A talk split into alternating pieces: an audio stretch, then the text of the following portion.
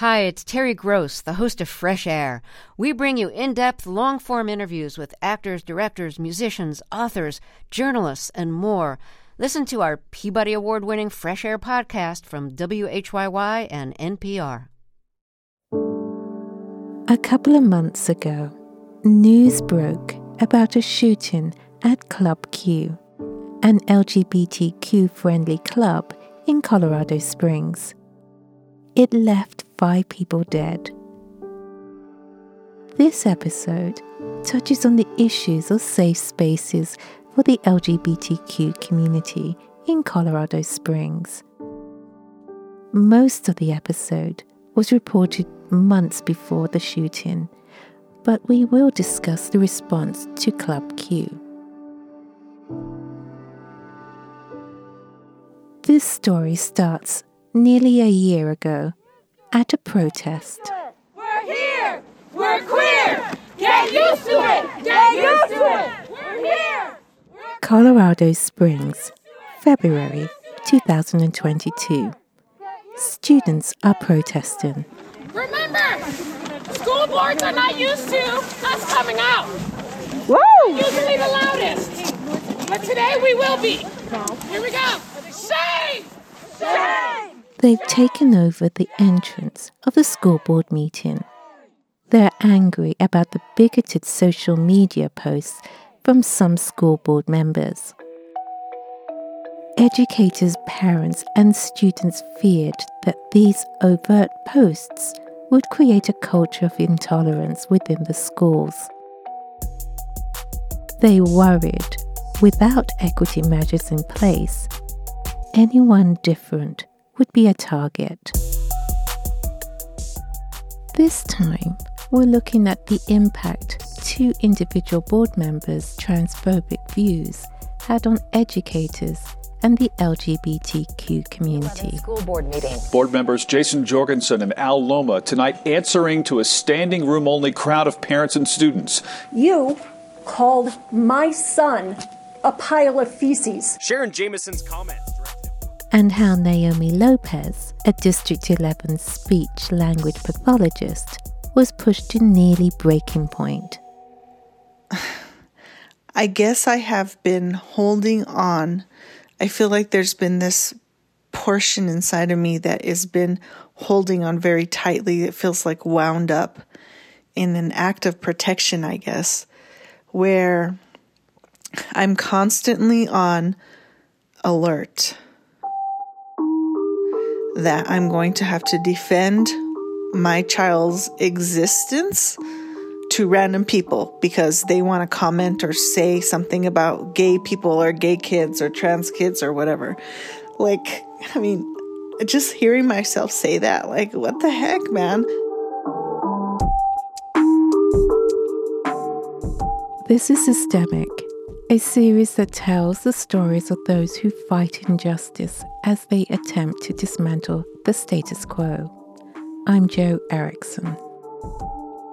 In this episode, we follow a mum who is also an educator in District 11 as she struggles with LGBTQ discrimination and phobia for her own child's sake and that of the kids that she teaches. She's pushed to a point of action. Naomi is a single mum of a preteen and works as a speech-language pathologist in Colorado Springs, District 11. She's been in the district for the last 3 years of her 17-year career. Naomi works in an elementary school and middle school in the district. Are you ready to repeat? Okay, we're going to do 4. We're going to do letters and numbers. You ready? This child, who we'll call John, has a receptive and expressive language disorder. With help, he gets a little better. Every day, he finds ways to communicate with Naomi and his family. Okay, ready? DB 10-1. DB 10-1. Very nice. Mm-hmm. Let's try another one. We're going to do four words, okay? Yellow, green, red, purple. Yellow, green, purple. Oops, let's try again. Yellow, green, red, purple. So my position and experience educating every day is different than a classroom teacher. So I'm a specialist and I work with students specifically in the area of speech or language impairments. So that will range from students who are nonverbal, ranging all the way to articulation difficulties where I'm just helping students pronounce their sounds more clearly so that they can be better understood in the classroom setting, and everywhere in between there. The 2021-2022 school year started as usual. Well, as normal as you can get with COVID and mask restrictions in the classroom. As a parent, Naomi was happy that her child was taking online school.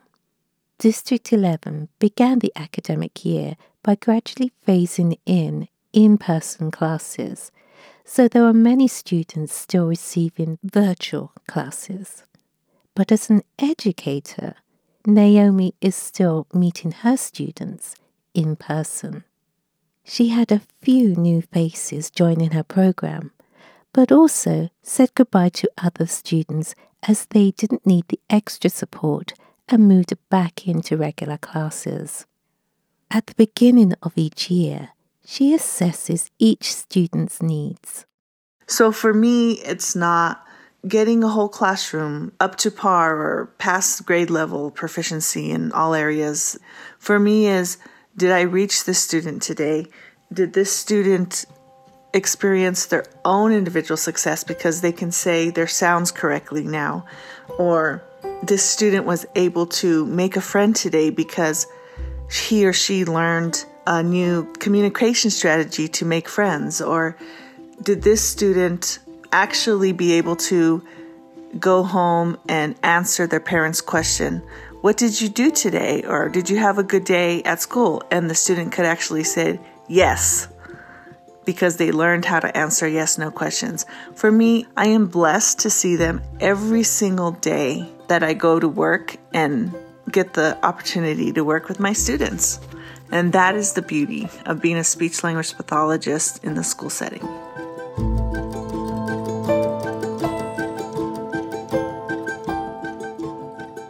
By November, Naomi settled into a new rhythm at work and home. But in the background, there were disturbing rumblings from parents and some school board members. 3 new board members who didn't approve of the equity program were elected.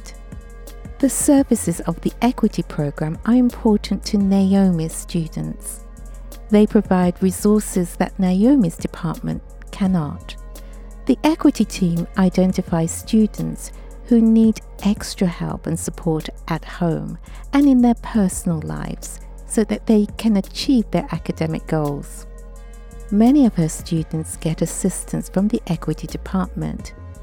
Maybe they need a special computer program to help with dyslexia or mental health resources. Or maybe they just need a space to do their homework. So, what happens in the future when the equity program is disbanded? What happens to those students then? So, in early December, Naomi attended a school board meeting to find out what was going on. What she heard shocked her.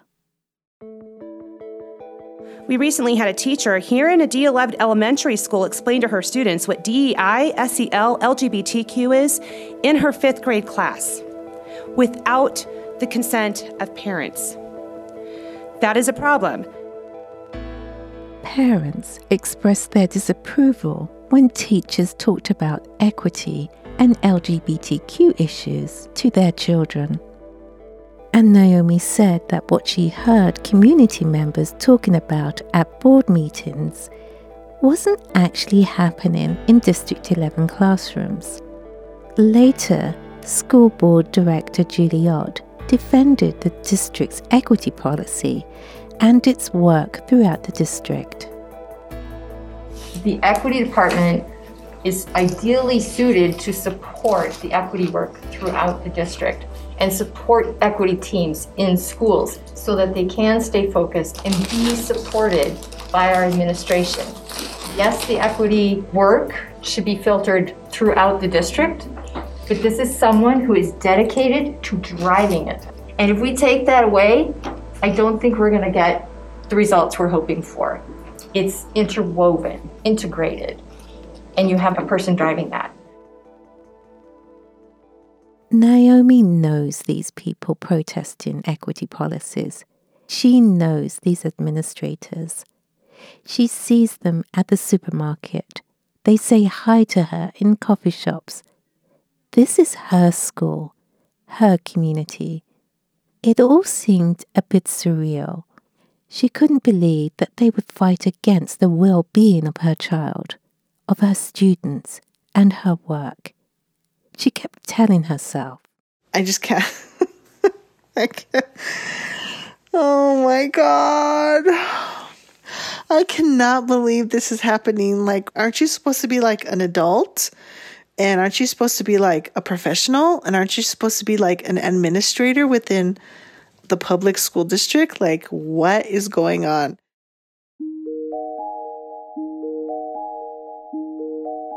I happen to be a Latina who understands what it's like to have limited access or limited opportunities. And my families that I serve, parents of special needs students and access that they have to different resources.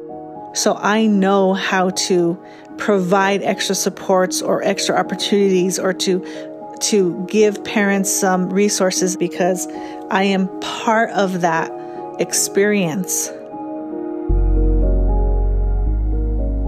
Naomi worries about what will happen if the equity department disappears. Without an oversight department, Naomi's concerned that the equity work will not happen, and those gaps between low-income students are not going to be closed. There should be a place, a department that they could go to and say, I want to be educated on these things. And we should provide that because we're the ones who are educating our students. While the discussions around the future of District 11's equity program are playing out throughout December, Naomi has her own battles to face. When her child returns to in-person school in the last quarter of the school year, Naomi worries about how safe the culture of her District 11 school will be. So, I don't know if people want to hear this, but it's the truth and this is what's happening. My own child is queer. I'm so proud of her. She is such an amazing kid. And right now she's not going to school in person. I have her doing online school.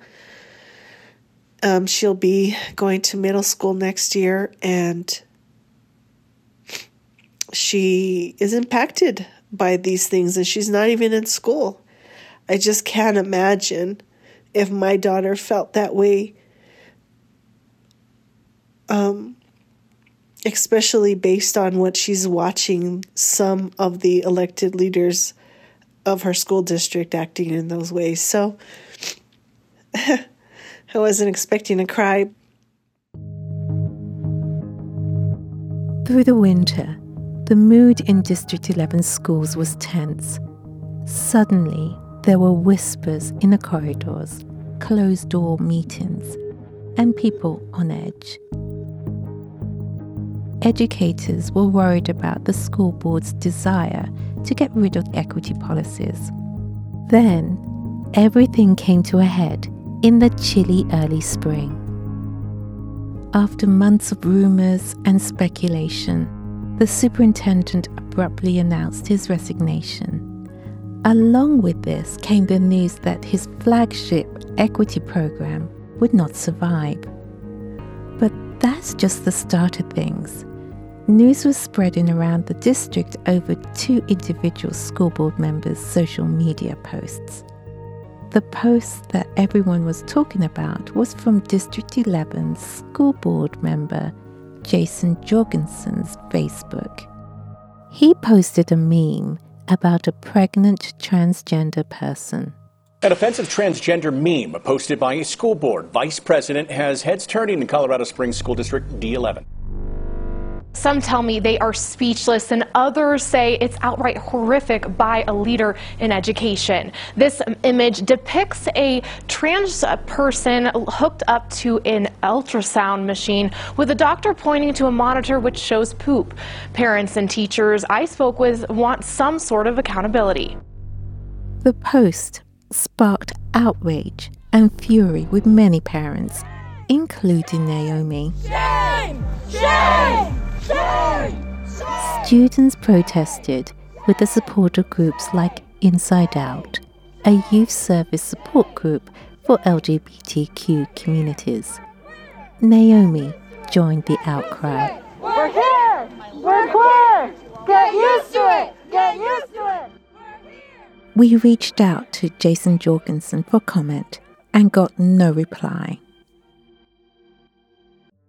After a full evening's protest, a tired Naomi said goodnight to her gender-fluid child, and before her head hit the pillow, she managed to leave this audio diary. Deep breath in, deep breath out. What a day. So it is 11:23 at night on the 23rd of February. Today was a historic day for me. It was my first protest. So the students of our school district saw social media posts and comments that were made publicly at board meetings by two board members. Both of them were transphobic in nature, and many of them were racist. Anyhow, we were standing outside in 2-degree weather before the board meeting for half an hour, and it was powerful. I was expecting tonight to be sad and frustrating, but actually it was very invigorating. And I am so proud of all my students and my community for coming out and letting the school district know and the community know that it is not okay for board members to be bullying students. Indirectly, of course, but when we tell them that it's uncalled for and that we won't stand for it, they apologize and then they just keep doing it. Inside Out Communications Director Lise Smith, who attended the protests, wanted to help young people as they strive to rid the school board of anti-LGBTQ comments.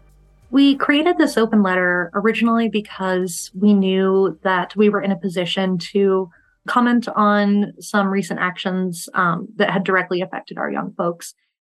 Lise read out some of the comments from the open letter to the school board their organization crafted with LGBTQ students.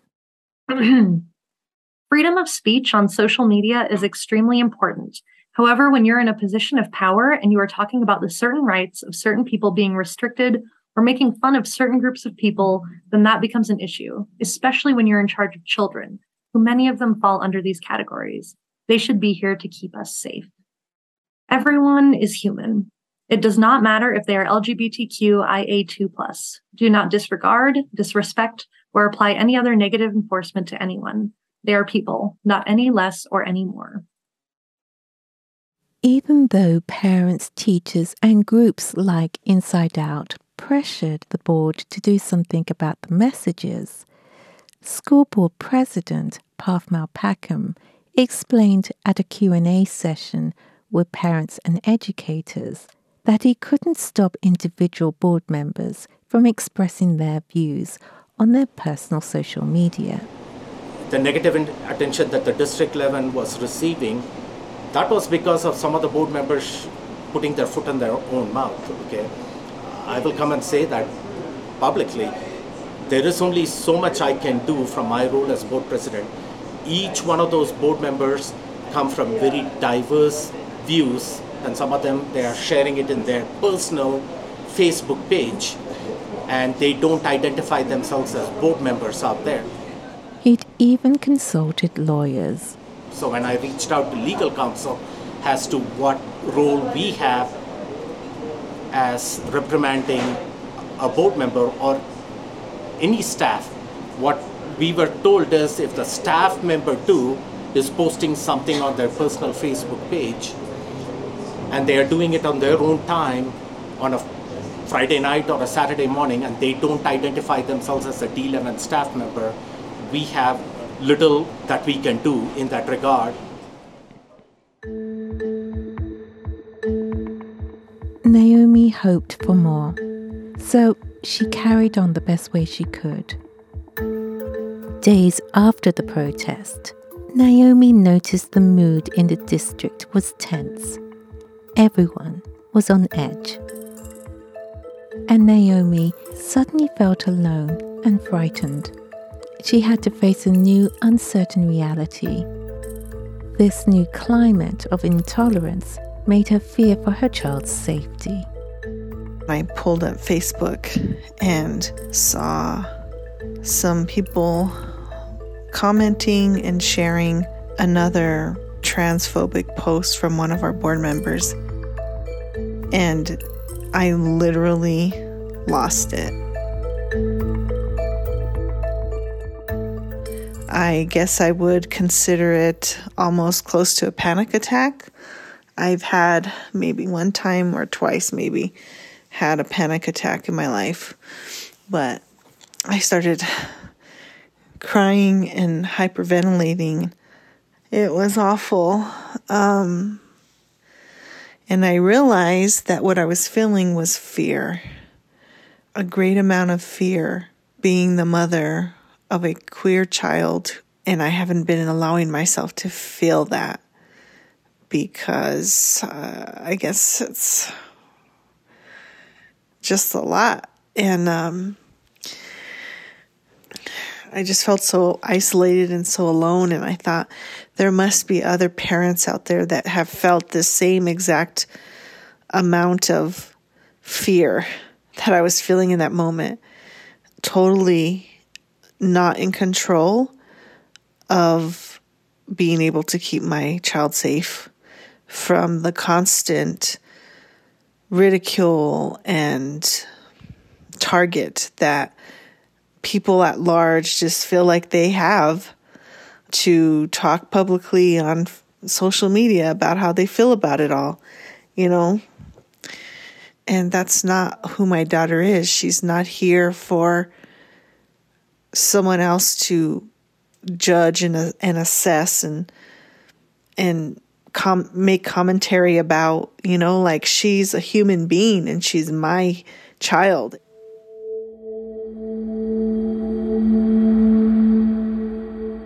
Naomi wasn't alone in her anxiety over leadership's transphobic comments. Students from the LGBTQ community felt like the comments made targets of some students. One student, who wanted to remain anonymous out of fear of bullying or backlash, explained hateful rhetoric, especially from leadership, can cause intense pain for LGBTQ students. It puts them in danger, both physically and mentally. It exposes them to a wide community of people who are hateful. It's just terrible to target someone and to put them on blast like that. I've heard that a lot of people probably feel hopeless when that happens because they feel like everyone's against them. I've heard that people feel scared because of what could happen to them, the dangers that brings, both mentally and physically.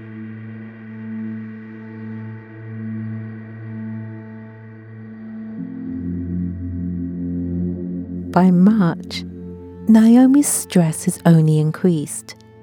Her child is about to go back to in-person classes. My fears as a mom for my daughter, who is gender fluid and queer. I have this sense of panic. It's just...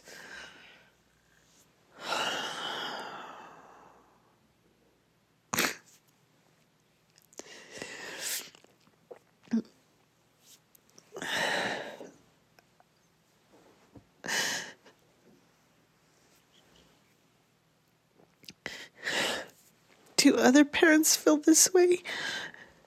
Do they?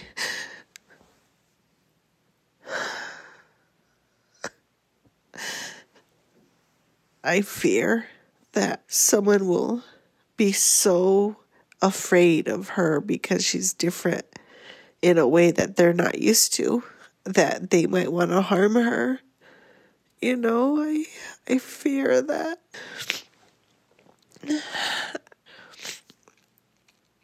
But that's how I really feel. There's a lot of fears.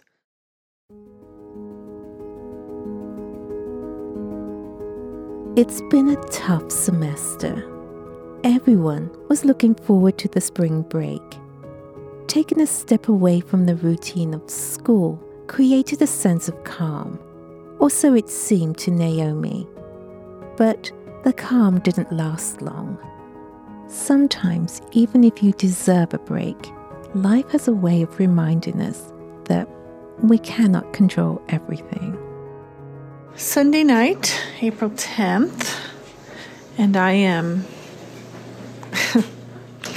getting ready for my first full week being back at work after taking almost a week off to go home for my grandfather's funeral and much needed time with my family. After spring break, Naomi suddenly had to leave for New Mexico. Her grandfather had just died. For Naomi, everything was getting on top of her. Something inside her said, I need to talk. I think that I have a lot of emotions about it. Of course, I have the sadness. I have shock. I have anger. But I need to go to work tomorrow. I have to go teach my kids. So I did my best today to process how I was feeling. I cried a lot last night, and then this morning I know the way that I grieve, so I knew that today would be rough. Naomi knew she had to find a way to take control of her life. Every time she saw school board director Al Loma's Facebook post, it sent her into a panic. She was seeing posts like this one. If you're okay with a 12-year-old girl having her breasts amputated because she would rather wear hoodies than high heels, you might have been brainwashed. She imagined, what if this was aimed at her own child? She was feeling powerless. It's been a very challenging, very, very, very challenging couple of months.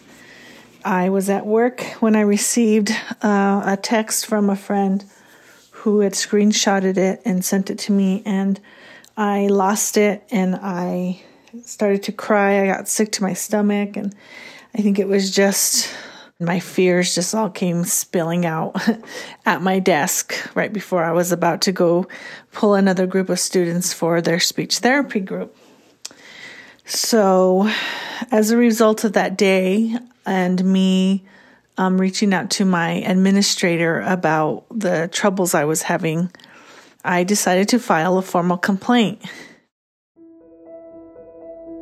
as to the fact that I have been feeling unable to focus at work and feeling unsafe and watched based on some comments that board members had made to me and the continued attack publicly of trans kids in the public media and in social media from board members.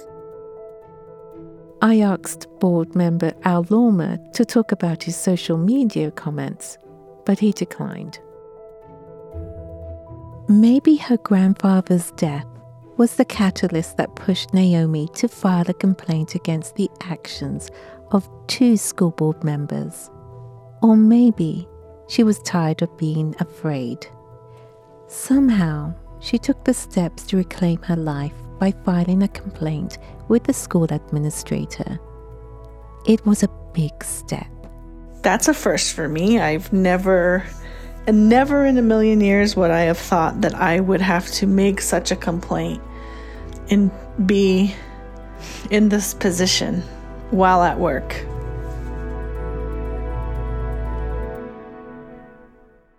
Once an employee discrimination and harassment complaint had been filed, there were several procedural issues that Naomi had to comply with.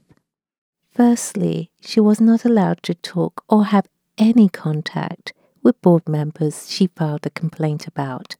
This was hard, since it meant she couldn't express her views at school board meetings. When I go to board meetings, even though I want to say something, I want to do public comment, I don't, because I don't know if I'm allowed to do that. I don't know if it's going to hinder or counteract my complaint, because in the instructions, neither party is supposed to have contact with the other person. So I don't want to get dinged for that. It's just like such a pain in the ass, because it's like my whole life has been put on hold just so that I can protect myself and my rights and my child's rights until the school district gets around to like finding someone to handle the complaint, because the person who was in that department freaking quit. While administrators investigated her claim, Naomi continued with her life as much as she could. Toward the end of April, Naomi knew soon it'd be time to make another big decision. Her child was starting middle school next year. Should Naomi transfer districts to protect her child? I was going to have my daughter be in their classes because they're such phenomenal teachers.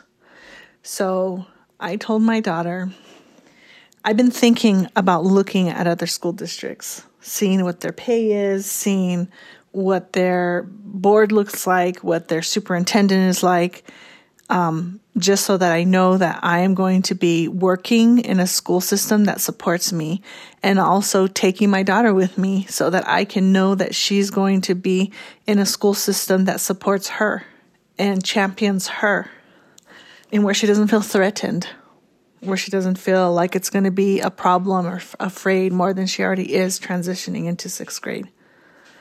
So I sat down with her and I told her, look, you know this work that mom is doing. There is a possibility. We're fighting hard to make sure that all students have everything that they need. So if there is a possibility that the people that are in charge will not do what's right for the students, that I'm going to have to get another job at another district, and you'll go with me. Nearly 2 months passed and still no word. She waited to feel clarity on whether to apply for a job in another district and take her child with her. But as Naomi started to wind down her programs for the summer break, she received some good news. Amazing news. I actually went to work today and I found something in my mailbox. It was a card from the El Paso Council PTA, who hosts the Crystal Apple Teacher Awards. Parents of one of my students nominated my name and donated money to the awards ceremony in honor of my name. I got a nice card from them, and I got a pin that I could wear. It was so nice. to be honored in that way.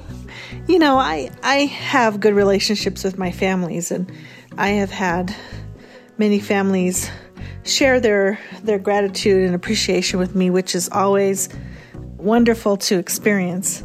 But for a family to go out of their way to find this organization and put in a nomination for me because they're thinking about me is really, really, really something. I've never been honored that way. So I'm very grateful for that. And that was a wonderful feeling.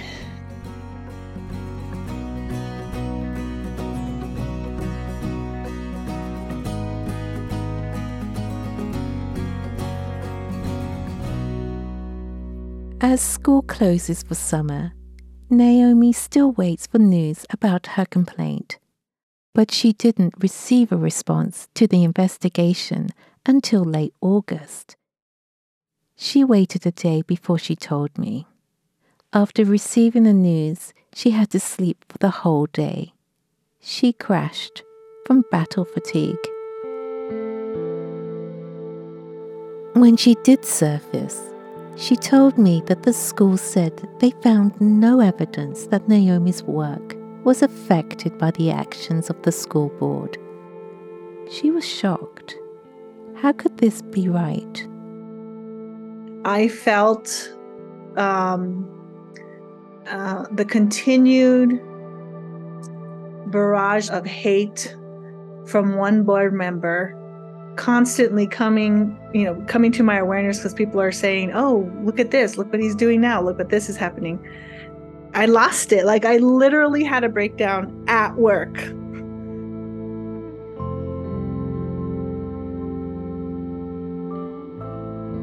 Naomi was very disappointed and felt let down by the system. There's a system in place. Thank goodness that we have protections within our employment. There's a system that you can go through when you have a complaint. So I did it. And I heard from people not to expect anything to be done. But I really didn't believe that, because, I mean, I guess I kind of expected not like the best thing to happen, but I expected something to happen. I expected some kind of accountability, right? There are these systems for employees of the school district that the board members are exempt from. Where does she go from here? Well, she's still figuring it out. For now, Naomi is still working in District 11.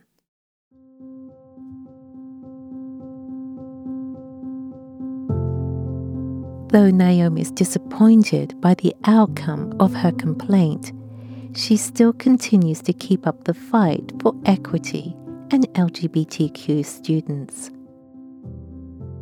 Naomi starts the new academic year with the news that the school board hasn't come up with a plan for how to address equity issues. And then, at the stress of attending school board meetings with the same members who continue to post transphobic memes and messages on their social media. It looked like the 2022-23 school year would be a tough one. But Naomi puts one foot in front of another. She will try to do what she can to help. She continues to do the advocacy work. She continues to hold the school board and administrators accountable. And she continues to request that the district prioritize closing equity gaps. She's trying to keep that equity conversation front and center at board meetings. This is not a part of her job, but she knows if she doesn't do this extra work, her students will suffer. As for her child returning to school, well, she is still anxious. All Naomi can do is wait and see and hope her child is safe.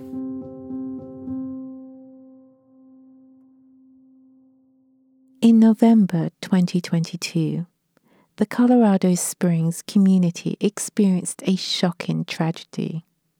5 people died in a mass shooting at Club Q, an LGBTQ-friendly club. After the Club Q shooting, Naomi is determined to ensure that there are safe spaces for students from the LGBTQ community. 4 days after the shooting, Naomi placed flowers at the site. She shared her thoughts. We have a crisis in this nation where these lowly, weak-minded people that are full of hate are encouraged to act out on their hate and murder people because they are different than they are. I worry about my kid as they grow up, what they will face, if they will be singled out and persecuted, and are they going to live? Are they going to have a safe space to exist in this world?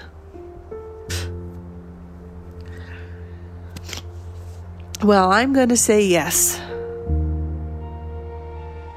because I'm doing everything that I can, and I know that my friends and my colleagues are doing everything they can and will continue to do everything that we can to ensure that their future and their existence is safe, regardless of the minority in the power structures that are grasping so hard to keep that power and control. I could say a lot of things, why, because, but they're not going to win. Period. They're not going to win. Because we're here. And we are strong. And we will keep on fighting.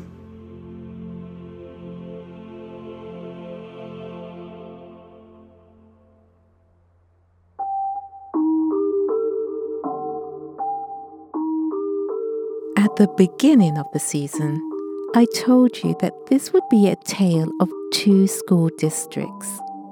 We've seen how Colorado Springs District 11 is reversing its policy on equity. So let's take a look at a school district that takes pride in its equity policy. Next time on Systemic, we follow an African American teacher in Denver Public Schools. He loves his job, but he is tired of the daily grind of navigating microaggressions. Like this year, what do I think about? I think about quitting. That's what we think about. What happens when a school district has policies around equity, especially in the classroom, but doesn't apply the same standards to its teaching staff? Next time, we're heading 70 miles north to Denver. Hey, it's Jo. Since you listened to the whole episode, I have a quick favor to ask you. Take a moment to find Systemic from Colorado Public Radio on whatever podcast app you use, and give us a like, a rating, or a review. If you think the stories we're sharing are important, if you think the voices in Systemic deserve to be heard, all you have to do to help spread the word is like us, rate us, or review us. It helps others find this podcast. Thanks for listening, and thanks for supporting podcasts from Colorado Public Radio.